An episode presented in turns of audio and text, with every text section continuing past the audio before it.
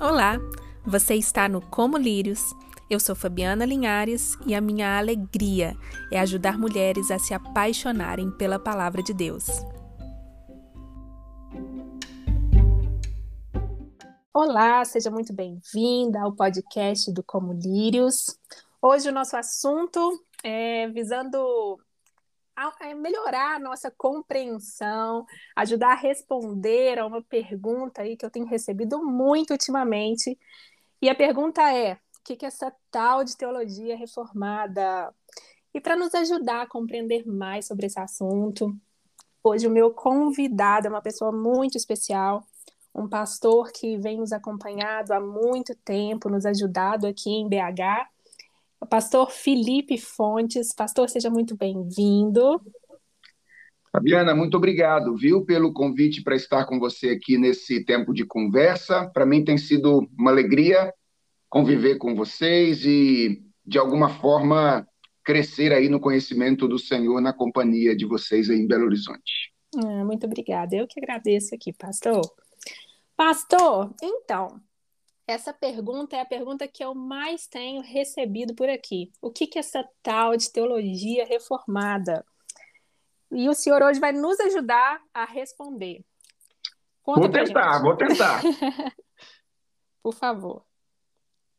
Ah, então, a teologia reformada é basicamente a maneira como nós nos referimos ao conjunto de crenças teológicas que une pessoas que é, são adeptas de um movimento que nasceu no século XVI, não é? Mais, uhum. é, mais especificamente em 1517, e que ao longo da história tem é, se desenvolvido em vários lugares do mundo. Então, em geral, quando uma pessoa fala eu sou um teólogo reformado, ou eu gosto da teologia reformada e etc., o que ele está dizendo é que ele é adepto das crenças teológicas fundamentais deste movimento do século XVI. É basicamente isso. Certo. E aí, assim, a gente ouve muito assim, ah, mas se eu, eu sou reformado, eu sou calvinista. Por que, que essas coisas se misturam, assim? Por que, que esses conceitos se misturam? Ótimo. Uh, Bem, você já toca numa questão aí que é o sentido do termo reformado. Uhum. E reformado, de fato, pode ser usado de maneira mais ampla ou de maneira mais específica. Então, a definição que eu te dei agora há pouco de teologia reformada, uhum. ela é uma definição ampla e ela une todos os grupos que, de alguma forma, romperam com a Igreja de Roma no século XVI. Então, naquela definição que eu te dei, estão incluídos os luteranos, estão uhum. incluídos os calvinistas e outros grupos daquele período. No entanto, às vezes o termo reformado é utilizado para definir ou para se referir aos calvinistas em contraste com os luteranos, que são os dois grandes movimentos da reforma. Existem outros movimentos, ah, como o movimento anabatista, por exemplo, uhum. mas ele é um movimento menor.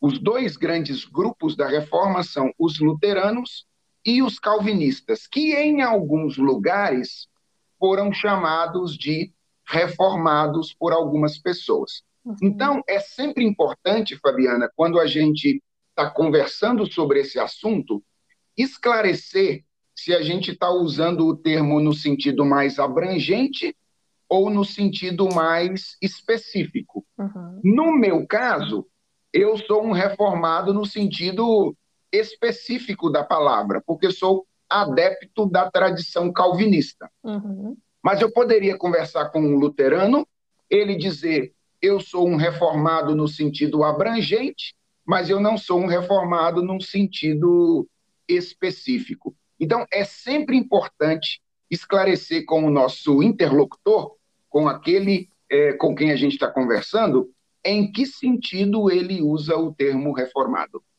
Ah, excelente. Então, é, calvinistas, o, o, Calvino, João Calvino exerceu uma influência muito grande ali na época da Reforma Protestante de forma que o, o nome dele acabou ficando, é, é, acabou sendo uma referência para um grupo de reformados, né, pastor? Sem dúvida, embora ele nunca tenha desejado que isso acontecesse e tinha até dificuldade com aqueles que se relacionavam, de certa forma, pelo seu nome. Então, ele nunca quis fundar um movimento centrado na personalidade dele. Uhum. Aliás, Fabiana, se tem algo que me chama a atenção em Calvino, é que Calvino nunca teve um grande projeto, sabe? Assim, uhum. de é, influência da cultura europeia e etc. Tudo aquilo que Calvino fazia, ele fazia para sua igreja local. Ele uhum. pastoreou basicamente duas congregações, uma congregação de refugiados na cidade de Estrasburgo e uma congregação na cidade de Genebra, que foi uhum. a congregação que ele mais pastoreou ao longo da sua vida. Uhum. E tudo o que Calvino fez assim que impactou de maneira muito significativa depois a Europa, ele fez pensando nas ovelhas dele, da comunidade dele, para dar a elas a melhor formação teológica, de vida cristã possível. E Deus usou aquilo que é, o esforço dele, que era um esforço bem local, para abençoar ah, não apenas o seu continente, mas o mundo de um modo, um modo geral. Então, os legal. dois grandes personagens da reforma são esses dois mesmo: uhum. Lutero de um lado e João Calvino de outro. Ótimo. Pastor, assim, muita gente pensa que da reforma, né, do movimento da reforma protestante, só saíram os calvinistas e os luteranos. Mas isso não é uma verdade, não é? Isso, esses dois são movimentos pioneiros, mas como uhum. eu disse a você, mesmo naquele período, existiam outros movimentos. Uhum. Então, há outros reformadores que são muito importantes. O caso, uhum. um deles, por exemplo, é Zwinglio. Zwinglio é um reformador. Calvino, de certa forma, está na tradição zwingliana, mas com algumas diferenças bem significativas. Uhum. Há, por exemplo, os anabatistas, é, que são um movimento um pouco mais radical da reforma, no sentido assim de relação com a vida cultural. Uhum. Os calvinistas, por exemplo, eles são muito é, engajados com essa questão da vida na cultura, da, do, do, impacto do evangelho na vida como um todo. Uhum. E os anabatistas, eles são um movimento mais monástico, por assim dizer, sabe? Uhum. Mais separatista da vida cultural, da vida política e etc. Então, a gente percebe aí que, em primeiro lugar, a reforma não foi um movimento uniforme, né? Sim. Embora ela tenha teologicamente ênfases comuns, uhum. é, em termos de aplicação e etc., há algumas diferenças. Nossa. Agora, veja bem, Fabiana, quanto à sua pergunta, uhum. eu acho importante dizer que, num certo sentido, todos os, os evangélicos uhum. têm alguma raiz reformada. Justo. Por quê? E aí talvez o termo melhor não seja nem o termo reformado, mas o termo protestante. Uhum. Lembra, lembra que eu, eu disse que o, o termo reformado pode ser usado no sentido mais abrangente e no sentido mais específico, né? Sim. Alguns preferem usar o termo protestante para se, se referir ao sentido mais abrangente que eu mencionei anteriormente. Uhum. Nesse sentido, todos os evangélicos, hoje em dia, é, independente da tradição aos quais, a, a qual eles pertençam, eles têm sua origem nesse movimento do século XVI, que foi o movimento que rompeu com a única denominação cristã que existia naquela ocasião, que era a denominação católico-romana. Então, todos os evangélicos são, de alguma forma, devedores né, do movimento reformado ou do movimento protestante, embora alguns ramos aí da tradição evangélica posterior não tenham conservado, vamos usar aqui essa palavra, uhum. a, os aspectos centrais, alguns aspectos centrais da teologia reformada, né? Ah, ótimo, exatamente aí que eu queria chegar, pastor, porque muitas pessoas pensam que, que os evangélicos, né, eles surgiram em momentos diferentes, o, o evangélico surgiu, as tradições, né, surgiram em momentos diferentes, mas a, o, a igreja evangélica surgiu da reforma protestante. Legal, isso é bom para o ouvinte entender. Legal. E aí eu gosto, pastor, muito da, né, quando a gente fala assim da tradição, de, de lembrar da, da ilustração clássica, né, de Calvino, que ele fala que que a escritura ela é como um óculos que nós colocamos para corrigir a nossa visão, né, que é distorcida pelo pecado. Então, baseado nisso, né, nesse, nesse óculos que nós colocamos, o reformado enxerga é, as escrituras, a soberania divina, a aliança, enfim, a igreja de uma forma diferente. Como seria esse essa visão, essa o enxergar através desse óculos, né? Como seria isso sobre as escrituras? O, qual que é a diferença do olhar do, do reformado sobre as escrituras? Perfeito. Ah, sem dúvidas, Fabiana, eu diria que o, o reformado é entre é, as diversas tradições é, evangélicas que surgiram posteriormente, aqueles que conservaram a, os aspectos centrais da tradição reformada, são aqueles que mais valorizam, eu diria, a escritura no que diz respeito a, ao impacto que ela deve ter, não apenas na vida eclesiástica, mas também na vida de um modo geral. Uhum. É, você usou aí a ilustração de Calvino, que é de fato uma excelente ilustração, e eu acho que para que os nossos ouvintes aqui possam compreendê-la bem, é importante a gente falar um pouquinho da, da visão que o reformado tem da revelação de Deus, da uhum. maneira como Deus se revela. Uhum. Então, em geral, um reformado acredita que Deus se revela de duas maneiras. É, Deus se revela através daquilo que os reformados chamam de revelação geral. Uhum. E o que, que, é isso? É basicamente o, o, os traços do caráter de Deus presentes na obra da criação uhum. e na obra da providência. Os reformados entendem que, sendo o universo alvo ou objeto da criação divina, já que a gente vive em um mundo que foi criado por Deus, os uhum. traços do caráter de Deus podem ser percebidos por meio da criação. Então, os reformados apelam muito ao Salmo 19, por exemplo, uhum. para fundamentar isso, né? Salmo 19 diz: Os céus proclamam a glória de Deus e o firmamento anuncia as obras das suas mãos. Uhum. O, o, apóstolo Paulo, escrevendo aos Romanos, no capítulo 1, ele diz que os atributos invisíveis de Deus claramente se reconhecem desde a fundação do mundo, sendo percebidos por meio das coisas que foram criadas. Uhum. Então, um reformado, ele entende que nós estamos 24 horas debaixo da revelação de Deus, quando a gente está vivendo no mundo de Deus. O mundo fala, proclama a respeito de quem Deus é.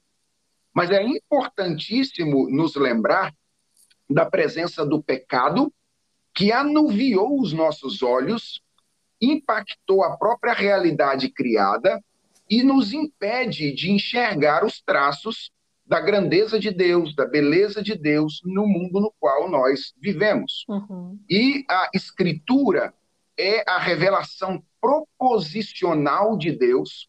Os reformados chamam a Escritura de revelação especial. Uhum. E por que essa distinção, né? É que a revelação geral é para todo mundo. E a revelação especial é a revelação que Deus dá para um grupo particular de pessoas que são aqueles que desenvolvem fé na palavra de Deus. Uhum. Então, a, a revelação especial é, aí sim você chega à, à ilustração de Calvino e, e, ela nos ajuda muito, uhum. é o óculos que corrige a nossa miopia e nos ajuda a enxergar a grandeza de Deus em tudo aquilo que nós enxergamos na própria realidade, na realidade criada. Uhum. Então, como um reformado vê a Bíblia? Uhum. A Bíblia é a única revelação proposicional de Deus. Uhum. Talvez os ouvintes estejam estranhando essa palavra, né? Proposicional. O que, é isso que esse uhum. pastor está querendo dizer com proposicional? É a revelação que Deus dá através de afirmações. Na criação, Deus não nos fala através de frases, né? A gente vê os traços da presença de Deus nas coisas criadas. Uhum. Mas na Bíblia, Deus nos fala proposicionalmente, através de um texto. Uhum. Ele faz declarações a seu respeito, a nosso respeito e a respeito do mundo no qual nós vivemos. Então, o reformado entende que a Bíblia é a única, vou frisar isso, é a uhum. única revelação proposicional de Deus. É o único lugar onde a voz de Deus pode ser ouvida fazendo declarações importantes a respeito dele, do mundo e de nós mesmos. Por essa razão, Fabiana, hum. um reformado vai tentar fazer com que toda a sua vida, seja ela a vida na igreja, seja ela fora da igreja, encontre fundamentação, conformidade na Escritura Sagrada. Esse é o grande esforço de um reformado. Uhum. Se você perguntar para um reformado como, como ele vê a Bíblia, possivelmente ele te responderia com uma frase que é muito comum entre os reformados. Uhum. Eles dizem assim: a Bíblia é a nossa única regra de fé e norma de conduta. Uhum. Ou é a única regra de fé e de prática. O que, que essa frase quer dizer? É que tudo aquilo que a gente acredita e tudo aquilo que a gente faz precisa ter base na Escritura Sagrada. Excelente, excelente, pastor. E considerando a Escritura como a nossa única regra de fé e prática, nós também estamos de acordo de que Deus é soberano sobre todas as coisas, certo? Mas aí nesse ponto, eu acho que é uma das coisas mais difíceis de se aceitar e de se compreender, a soberania de Deus. Porque o reformado acredita, né? Crê na soberania de Deus sobre todas as coisas. Como é que é isso, pastor? Bem, a doutrina da soberania de Deus, segundo alguns estudiosos, foi a principal doutrina defendida por João Calvino. Uhum. É, na verdade, Fabiana, tem uma briga grande aí, né? É. Tem, tem muita coisa importante que foi defendida por, por Calvino. É difícil saber exatamente qual é a doutrina que exerce centralidade no pensamento dele. Uhum. Então, alguns acham que é a doutrina do sola escritura, que eu uhum. acabei de mencionar anteriormente, Sim. Mas outros estudiosos acham que a doutrina da soberania de Deus é muito importante uhum. para o pensamento calvinista e, de fato, é algo importante. Sim. Bem, em primeiro lugar, eu acho importante recuperar algo que você disse. Hum. Os reformados, eles não afirmam a soberania de Deus porque eles querem afirmar a soberania de Deus. eles afirmam porque a Bíblia afirma. É. A Bíblia diz: ao Senhor pertence a terra e tudo o que nela se contém, uhum. o mundo e os que nele habitam. Eu mencionei aqui o Salmo de número 24. Uhum. Ah, Paulo, escrevendo aos Efésios, diz que Deus faz todas as coisas conforme o conselho da sua vontade. Sim. E, e pensando um pouquinho aqui, Fabiana, com os nossos ouvintes, ah, eu diria que a soberania é um atributo essencial do, do próprio conceito de Deus. Uhum. Alguém que é, se afirme como Deus, mas que não tem absoluto controle sobre todas as coisas, precisa encontrar um outro título para si, certo? Uhum. Porque, porque ser Deus envolve ter o absoluto controle sobre a própria realidade. Sim. Para os reformados, Deus é soberano, porque nós vivemos em um mundo que foi trazido à existência por ele. Então, a soberania é, de certa forma, uma extensão da origem criacional da realidade. Uhum. Tudo que existe foi criado por Deus e, portanto, Deus exerce o domínio, o controle sobre absolutamente todas as coisas. Veja, é verdade que isso traz alguns desconfortos uhum. para quem faz a afirmação, é, essa afirmação e a leva às últimas consequências. Por exemplo, um desconforto é lidar com a presença do mal no mundo. Uhum. Então, esse é um desconforto que, às vezes, alguns é, teólogos reformados têm que lidar é, depois de fazer essa afirmação. Sim. Como explicar que existe mal no mundo se nós afirmamos que Deus é um Deus soberano? Uhum. E bem, eu, eu não tenho tempo de é, explicar todo esse debate aqui na nossa conversa. O debate uhum. é longo, é extenso, é aquilo que a gente chama de o debate em torno da teodiceia, uhum. ou o debate em torno do problema do mal. Uhum. Mas é, os reformados eles têm entendido que isso não deve nos fazer negar ou rejeitar a verdade claramente ensinada pela Escritura de que Deus é completamente soberano. Sim. E a explicação tradicional que os reformados têm oferecido para isso, Fabiana, hum. é a explicação de que a, a soberania de Deus, juntamente com a sua graça e misericórdia, abraça a presença do mal no mundo. Veja, uhum, uhum. É, os reformados, em geral, não acreditam que Deus seja o criador direto do mal, certo? Uhum, certo. Autor direto do mal.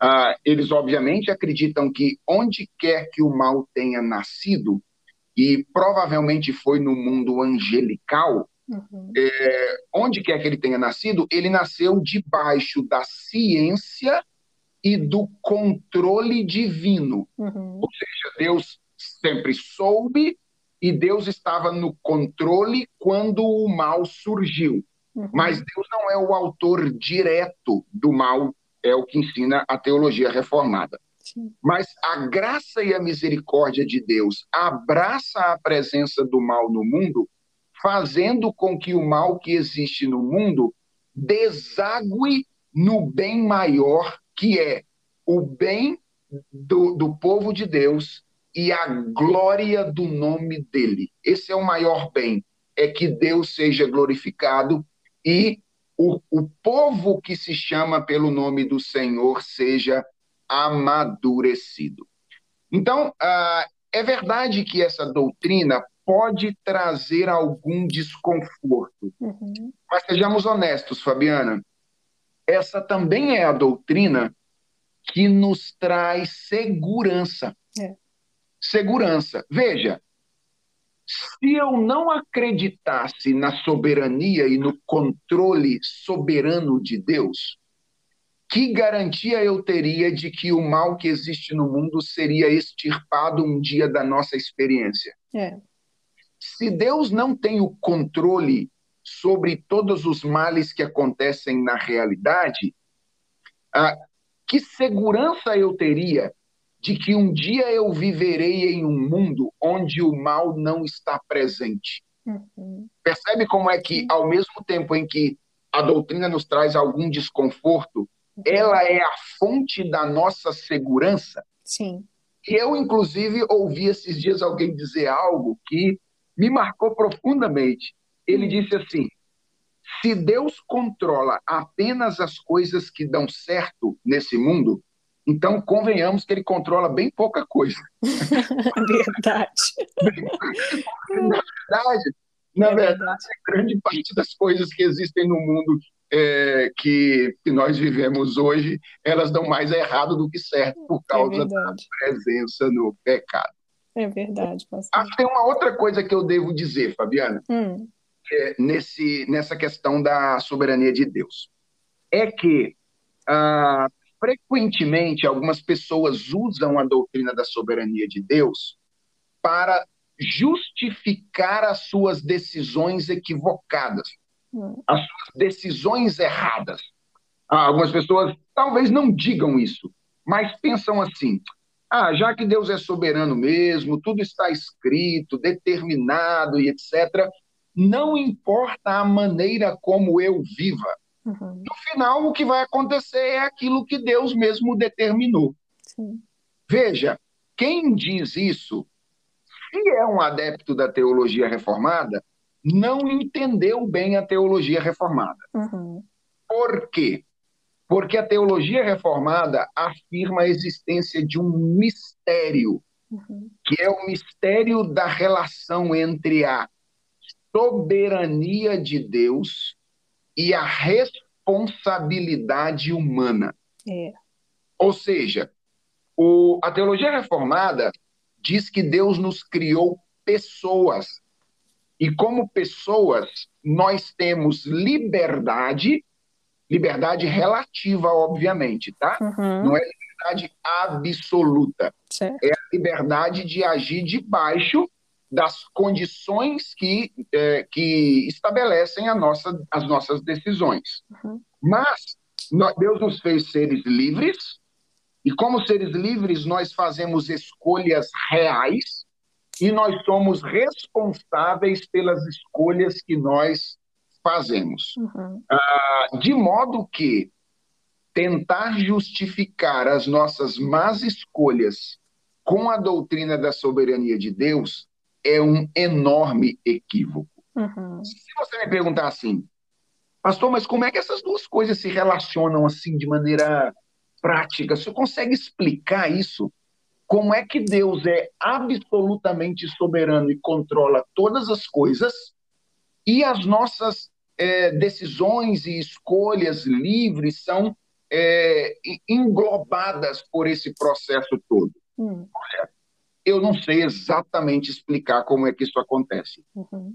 O que eu sei é que é isso que a Bíblia diz e é assim que nós vivemos. Eu ainda tenho tempo para falar de algumas coisas aqui a, a, respeito desse assunto? Tem, fica à vontade. Então dá. Vamos embora. Uma história importante. História de José. Lembra da história de José do Egito? Sim. Na história de José do Egito, tem uma frase que José fala no final, quando ele se revela aos seus irmãos, que eu acho magnífica. Hum. E ela revela muito bem essa dualidade que eu acabei de mencionar.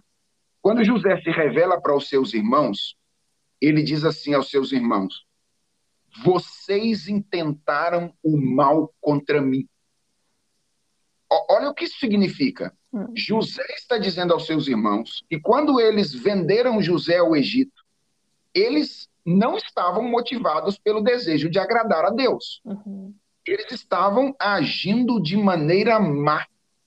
E José, de certa forma, os lembra disso quando se revela para eles e diz: vocês agiram livremente buscando o meu mal e, portanto, são responsáveis pelo que fizeram. Mas José diz: Mas não foram vocês que me trouxeram para cá. Foi Deus que me trouxe para cá com a finalidade de que a nossa família pudesse sobreviver em um tempo de fome. O que, que José está querendo dizer com isso? Que Deus tem, na sua soberania, essa capacidade de manter a liberdade dos sujeitos ativos durante a vida deles, ao uhum. mesmo tempo em que ele abraça todas essas ações com a sua soberania, sem que as pessoas que agiram deixem de ser livres e responsáveis por aquilo que fizeram. Uhum. Então, veja como a Bíblia revela isso. Nós somos responsáveis e Deus é soberano. E vamos ser honestos? Hum. É assim que a gente vive, baseado nesses dois princípios. Uhum. Deixa eu tentar dar um exemplo. O que, que você faz, Fabiana, quando você está doente? Toma um remédio. Toma remédio, não toma? Uhum. Por que você toma remédio e vai no médico? Para cuidar da minha doença, né? Para melhorar. Porque você acredita que você é responsável pelo que você ah, faz. Ah, sim, sim. Então você vai ao médico, você toma remédio porque você acredita nisso. Certo. Mas se você é crente, qual é a outra coisa que você faz? Eu oro. Você pede oração na igreja, não pede? Você manda lá no WhatsApp e fala, ó, orem por oh, mim. Orem por mim. Enfermo. Por que você manda as pessoas orar por você? Porque para que Deus também possa cuidar de mim, né? Porque você acredita que se Deus não atuar através daquilo que você faz, você não vai ser curada. Então, Justamente. Então, veja, e aqui, Fabiana, eu acho que a gente tem um princípio importante. Hum. A Bíblia não foi escrita para matar a nossa curiosidade a respeito de tudo. Uhum. A Bíblia foi escrita para fazer a nossa vida funcionar. Uhum para fazer com que a nossa relação com Deus possa ser é, plena e a nossa relação com os outros e o mundo possam expressar a nossa relação com Deus. Uhum. Então, tem coisas que a gente não entende perfeitamente na Bíblia, Sim. mas quando a gente olha para a vida funcionando, a gente percebe que ela funciona exatamente da mesma maneira como a Bíblia anteriormente descreveu. É, quem se relaciona com a Bíblia apenas para matar curiosidades teóricas, não está se relacionando com a Bíblia de maneira adequada. Uhum. A Bíblia é a sabedoria de Deus. Então, a pergunta final que a gente deve fazer à Escritura não é se eu entendi tudo. A pergunta final que a gente precisa fazer é: eu estou disposto a viver de acordo com aquilo que eu entendi? Essa uhum. é a uhum. pergunta fundamental. Interessante falar isso, pastor, porque muitas vezes as pessoas vão às escrituras realmente buscando se encontrar, né? Se enxergar. Mas na verdade nós somos é, transformadas quando nós encontramos Deus nas escrituras, né? Exatamente. A nossa transformação é uma consequência, né, do nosso encontro com o Redentor. Justamente. Pastor, para a gente caminhar assim para o final, me, me responda aqui. É, a igreja reformada.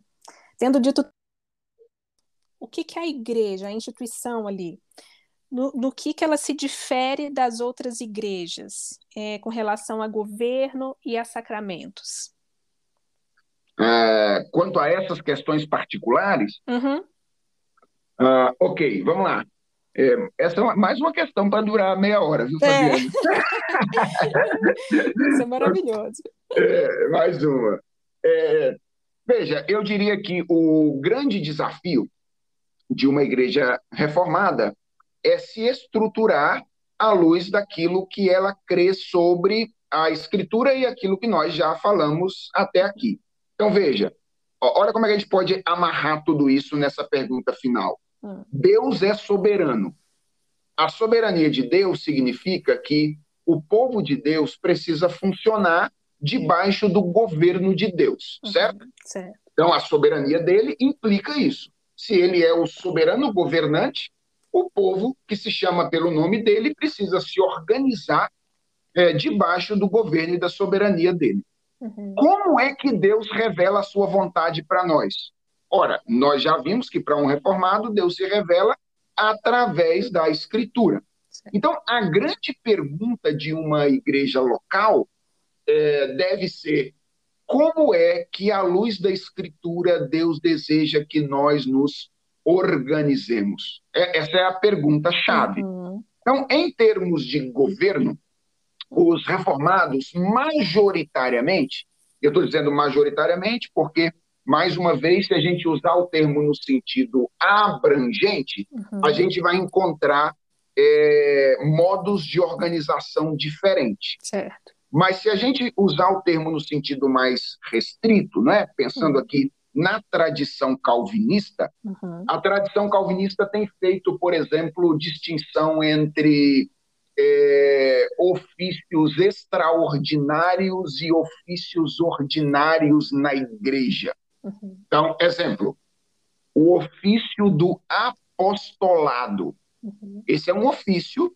que Deus estabeleceu ao longo da história da igreja com a finalidade de que a igreja se organizasse. Uhum. Mas os reformados entendem que o ofício do apostolado é um ofício extraordinário. O que, que é isso, um ofício extraordinário? É um ofício que Deus usou na história da igreja em um determinado momento particular, uhum. mas que ele não usa permanentemente. Sim. Então, os reformados, eles inclusive separaram essa, esse título, o título apóstolo, uhum. para um grupo exclusivo de pessoas, que é os doze. Certo que conviveram com Jesus Cristo e lançaram aquilo que a Bíblia chama de o fundamento da igreja. Uhum. A Bíblia diz que a igreja está fundamentada sobre o fundamento dos profetas, uma referência ao Antigo Testamento, majoritariamente, uhum. e dos apóstolos, uma referência a esses líderes é, do Novo Testamento. Então, existem os ofícios extraordinários, mas existem também os ofícios ordinários. E não são ordinários por serem ruins, certo? Hum, Porque uhum. ordinário é uma palavra que na nossa cultura a gente acha que é ruim. É. Mas ordinário por ser regular, né? por ser permanente. Certo. E são basicamente dois ofícios. Ou três ofícios, a depender do entendimento, é, mas dois desses, no caso de você pensar em três, estão muito próximos um do outro, hum. que são os ofícios de presbítero e diácono. Uhum. Então, como é que uma igreja reformada se organiza? Ela se organiza com base basicamente nesses dois ofícios: o ofício presbiteral e o ofício diaconal. Uhum. Qual é o papel dos presbíteros em uma igreja reformada? É basicamente pastorear a igreja. Então, os presbíteros são aqueles que ensinam, disciplinam e uhum. governam a membresia da igreja. Eles são responsáveis pelo pastoreio. Uhum. E qual é o papel dos diáconos em uma igreja reformada? É basicamente o papel de assistência à misericórdia, prática da misericórdia. Por que, que, eu falei que tem alguns que acreditam em um terceiro ofício? Uhum. É que entre os presbíteros, a Bíblia fala de presbíteros que se dedicam ao ensino, uhum. que são os pastores, e aqueles que não se afadigam no ensino, que são os supervisores do rebanho.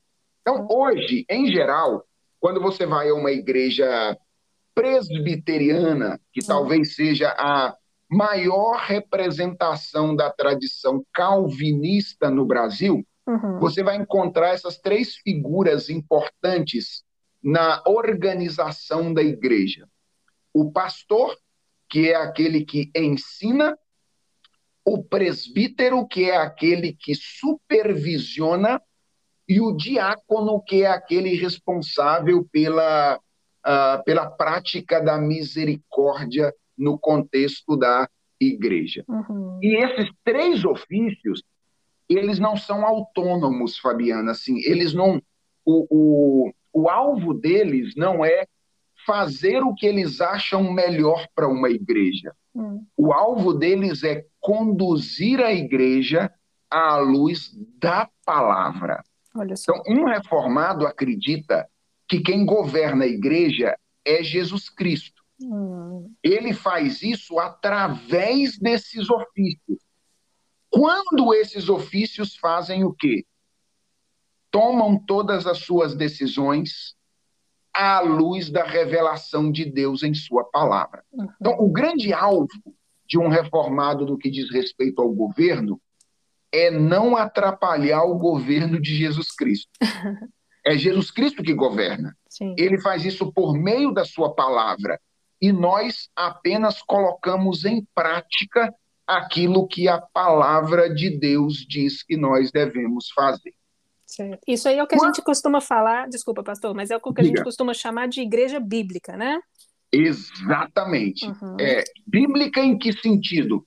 No sentido de que toda a sua prática está fundamentada não na cabeça genial de um líder, uhum. não na, nas decisões democráticas de um grupo, uhum. mas naquilo que Deus revela em sua palavra. Exatamente. É, acho que esse é o ponto que as pessoas às vezes precisam entender.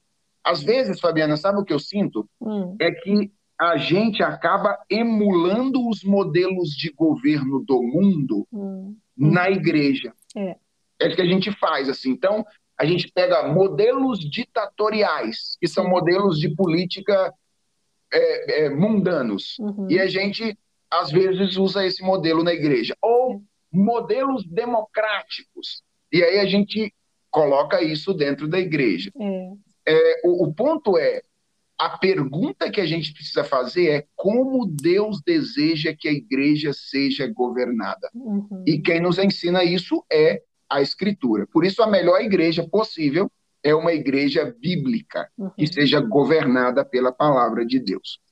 Quanto aos sacramentos, eu diria: uma igreja reformada só tem dois, certo? Uhum. Só tem dois sacramentos, que são o batismo e a ceia do Senhor.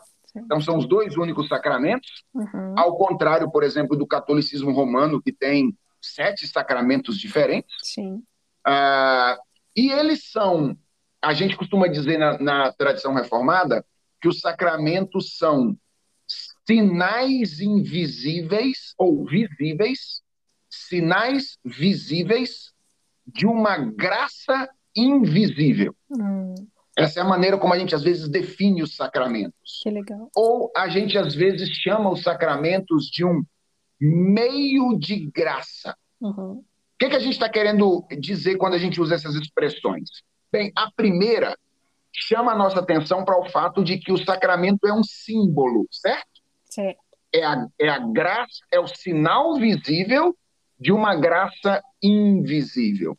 Então, o batismo, por exemplo, ele aponta para o quê? Ele aponta para a obra do Espírito Santo que lava o nosso coração, por isso o, o elemento fundamental do batismo é a água, né? uhum. Pode ser muito ou pouca, tá bom? Tá. Tem, tem, tem, alguns, tem, alguns, tem gente que gosta de muita água é. e tem gente que gosta de pouca água. Então, os batistas gostam de muita de água. De muita água. É, os presbiterianos, como eu, gostam de pouca água. Então, é, mas o ponto é, o batismo simboliza a transformação que o Espírito Santo faz uhum. ao lavar o coração humano. Quantas vezes o Espírito Santo faz isso com alguém? No sentido de conversão, uma vez só. Uhum. Então, o batismo ele é o símbolo da regeneração, do novo nascimento. É por isso que o batismo só acontece uma vez. Certo. Alguém só é batizado uma vez. Bem, é verdade que tem uma galera aí que gosta de batizar em todas Sempre. as igrejas, né? É porque se um batismo não funcionar, pelo menos o outro funcione. É, veja, olha como a tradição reformada nos ajuda a resolver isso. O batismo não salva ninguém. Uhum. O batismo não salva ninguém.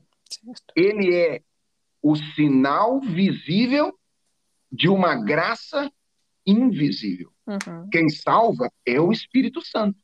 Então, isso significa que não adianta nada você ser batizado, você pode ser batizado em 350 igrejas. Sim. Se o Espírito Santo não transformou você e não lavou o seu coração, o batismo não vai ter significado nenhum para você. Certo. Então, ele é o sinal de uma graça invisível. E o que é a ceia? A ceia, ele é o sinal da nutrição espiritual que o Espírito Santo faz ao longo da nossa vida por meio da palavra. Uhum. E é por isso que a Santa Ceia se repete constantemente. Porque a nossa vida, ela não é apenas gerada pelo Espírito Santo, mas ela é mantida ao longo de toda ela pelo Espírito Santo de Deus. Uhum. Então, o, o que que nós nós recebemos quando nós participamos da ceia? O que ela simboliza? Ela simboliza a morte de Jesus Cristo, que é o meio pelo qual nós temos todos os benefícios espirituais ao longo da nossa vida. Uhum. Lembra de Paulo falando que toda sorte de bênção espiritual que nós recebemos, nós recebemos em Cristo, uhum. ou por causa de Jesus Cristo. Então, a, a ceia nos lembra o sacrifício de Cristo e nos dá de alimentar-nos do, do seu corpo e do seu sangue quando nós participamos daquele, daquele momento. Agora, Fabiana, hum. para encerrar esse ponto, hum. veja como é que a outra expressão nos ajuda. Eu disse que uma expressão é o sacramento é o sinal visível da graça invisível. Uhum. A outra é o sacramento é um meio de graça. Sim. O que, que significa isso? É que o sacramento, a ceia, por exemplo, não é um mero memorial. Uhum. Não é só uma encenação. De maneira misteriosa, espiritual, nossa comunhão com Jesus Cristo é alimentada quando nós participamos da ceia. Hum. Então, o paralelo que eu gosto de fazer é o seguinte: quando alguém ouve um sermão, ele recebe a palavra de Deus auditivamente. Uhum. O sermão é a palavra de Deus dirigida a um sentido humano. Uhum. A ceia é a palavra de Deus dirigida a todos os nossos sentidos. Hum. Ou seja, quando a gente toma o pão, sente o cheiro, uhum. o coloca na boca, o mastiga, não é? todos os nossos sentidos estão sendo de alguma forma impactados uh, através dessa recepção da palavra do Senhor. Que é por isso que a gente não deve participar da ceia de qualquer jeito. Uhum. E o apóstolo Paulo diz: olha, examinem a vocês mesmos antes de participar desse momento. É. Porque isso aqui não é assim um teatrinho que vocês estão fazendo só para lembrar aquilo que aconteceu há dois mil anos atrás. Uhum. Vocês estão recebendo da palavra de Deus quando participam desse momento. Obviamente, é, os reformados têm uma diferença entre os com os católicos nesse ponto que eu acho importante dizer. Hum. Os católicos acreditam que o pão e o vinho eles se transformam literalmente no corpo e no sangue de Jesus. Uhum. É por isso, por exemplo, que o católico ele não mastiga a hóstia, né? Uhum. É um sacrilégio, por exemplo, se um pouco do vinho cai no chão. Uhum. Então isso é um sacrilégio, porque eles acreditam que ah, os elementos se transformam. A gente não. A gente acredita que o pão continua sendo pão, Certo. O vinho continua sendo vinho, não há nenhuma transformação substancial nos elementos, uhum. mas Cristo está espiritualmente presente naquele momento. Sim. E ele está alimentando a nossa fé, firmando a nossa esperança, aumentando o nosso amor quando a gente participa da ceia que ele mesmo instituiu. Maravilhoso. Pastor, que delícia, viu, poder conversar sobre isso. Eu tô assim, a gente sempre cresce quando conversa com o senhor, eu fico muito feliz. Mas para finalizar agora, assim, só a cereja do bolo, ah. é, fala para os nossos ouvintes o que é então que temos que buscar quando procuramos uma igreja, né? Quando, quando queremos é, ser membros de uma igreja. Excelente.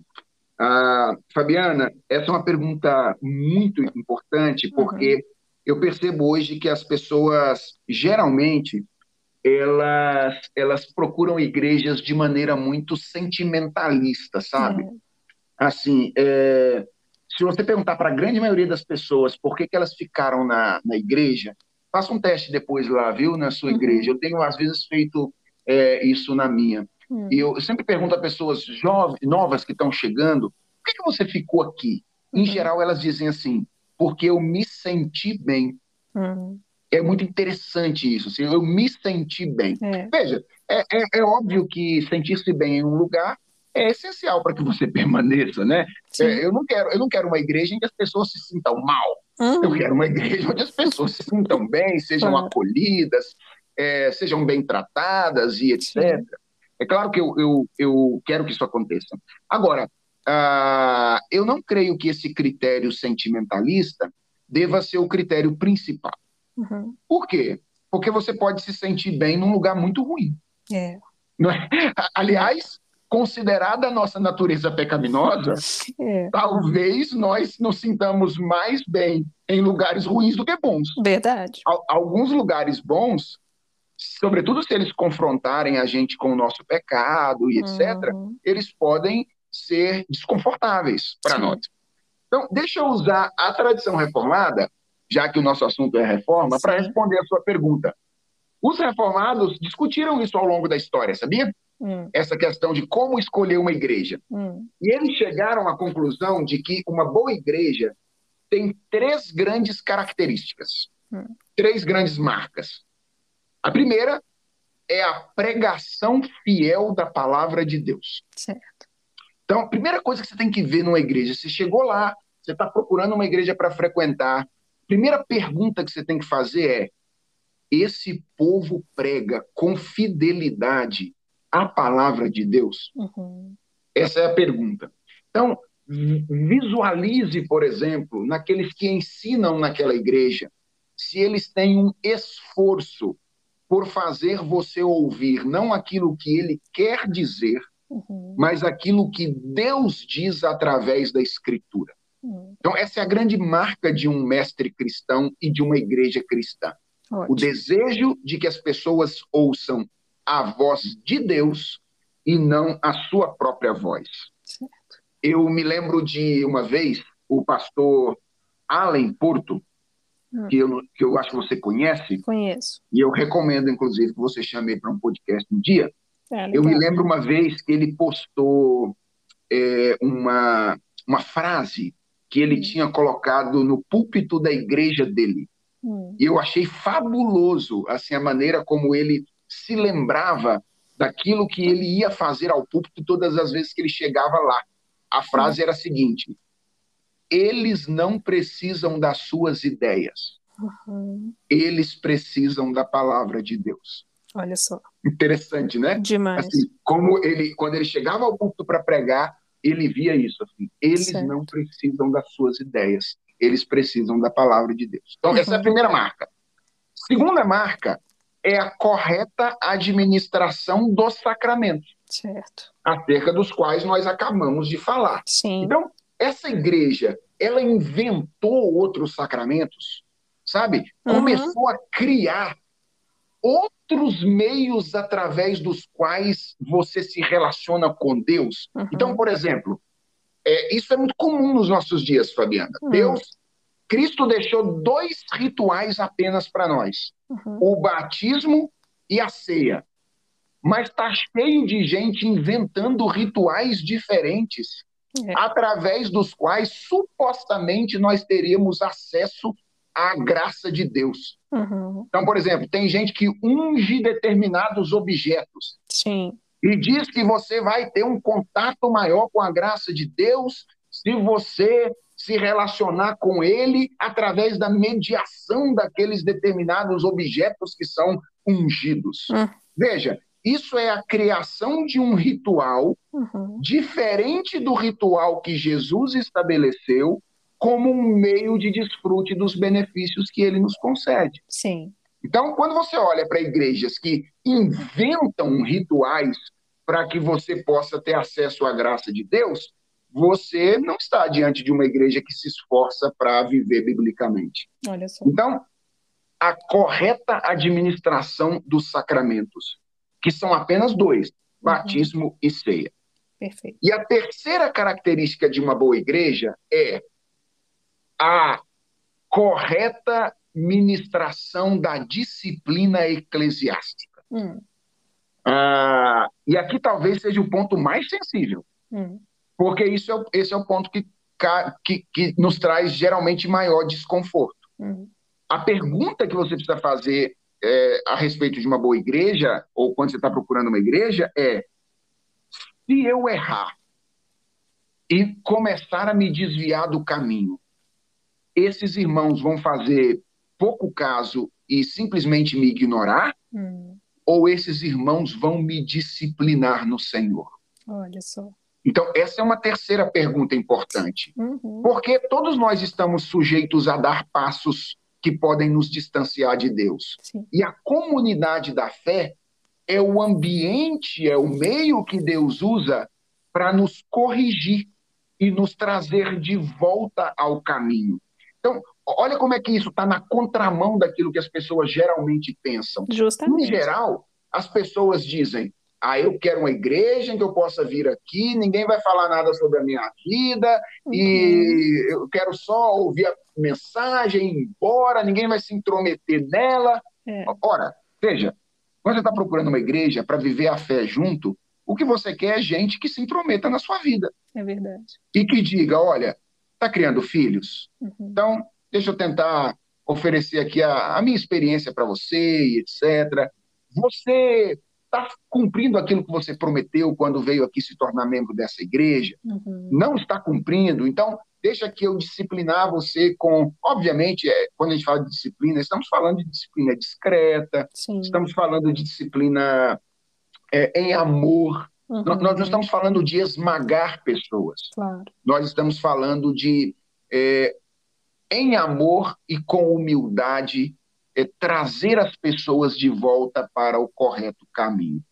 Então, são três marcas, Fabiana, uhum. de uma igreja verdadeira que eu acho que a gente precisa procurar. Uhum. A fiel exposição da Escritura, Sim a correta administração dos sacramentos uhum. e a correta ministração da disciplina. Se tem essas três coisas, boa igreja. Se está falhando nessas coisas, precisa retomar uh, o caminho para que seja uma igreja verdadeiramente fiel. Maravilha, pastor.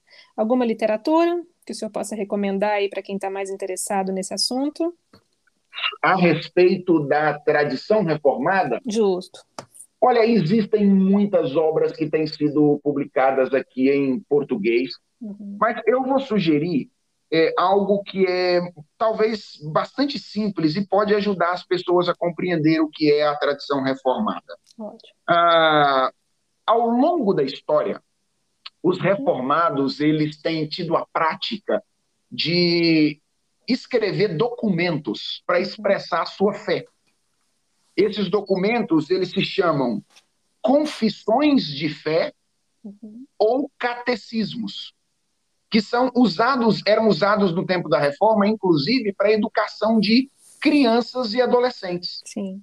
Então, existem alguns, algumas confissões de fé e catecismos que são muito conhecidos entre os reformados. Eu vou indicar um catecismo Hum. que é de todos eles o mais devocional. Hum. Chama-se Catecismo de Heidelberg. Certo. Então, minha sugestão, para quem quiser conhecer a tradição reformada e a teologia reformada, é ler, estudar o Catecismo de Heidelberg. São perguntas e respostas bem devocionais que sintetizam ou resumem a fé reformada. Vocês vão ter muito ganho se vocês fizeram isso, fizerem isso com seriedade. Perfeito, pastor. Muito obrigada por, por esse tempo aqui. Foi de grande crescimento, não só para mim, mas eu tenho certeza de que para todas os ouvintes. Muito obrigada mesmo. A gente vai ter que marcar mais para falar de outros assuntos, hein? Claro, Fabiana, eu estou sempre à sua disposição. Quero parabenizar você aí pelo esforço, viu, de Obrigada. ensinar boa teologia, ensinar a palavra de Deus às mulheres, às pessoas hum. que ouvem você. E eu faço votos que esse seu empreendimento é, teológico aí dê muitos frutos, viu? Para a alegria sua e, sobretudo, para que Deus seja glorificado através do seu trabalho e ministério, tá bom? Obrigada, pastor. Amém. Que Deus abençoe vocês aí, sua família. Saudades e vamos encontrar em breve, se Deus permitir. Se Deus quiser, faço voto de que não demore, tá bom? Amém, pastor. Um grande abraço aí para vocês. Fica com Deus. Tchau, Fica tchau. com Deus também. Tchau.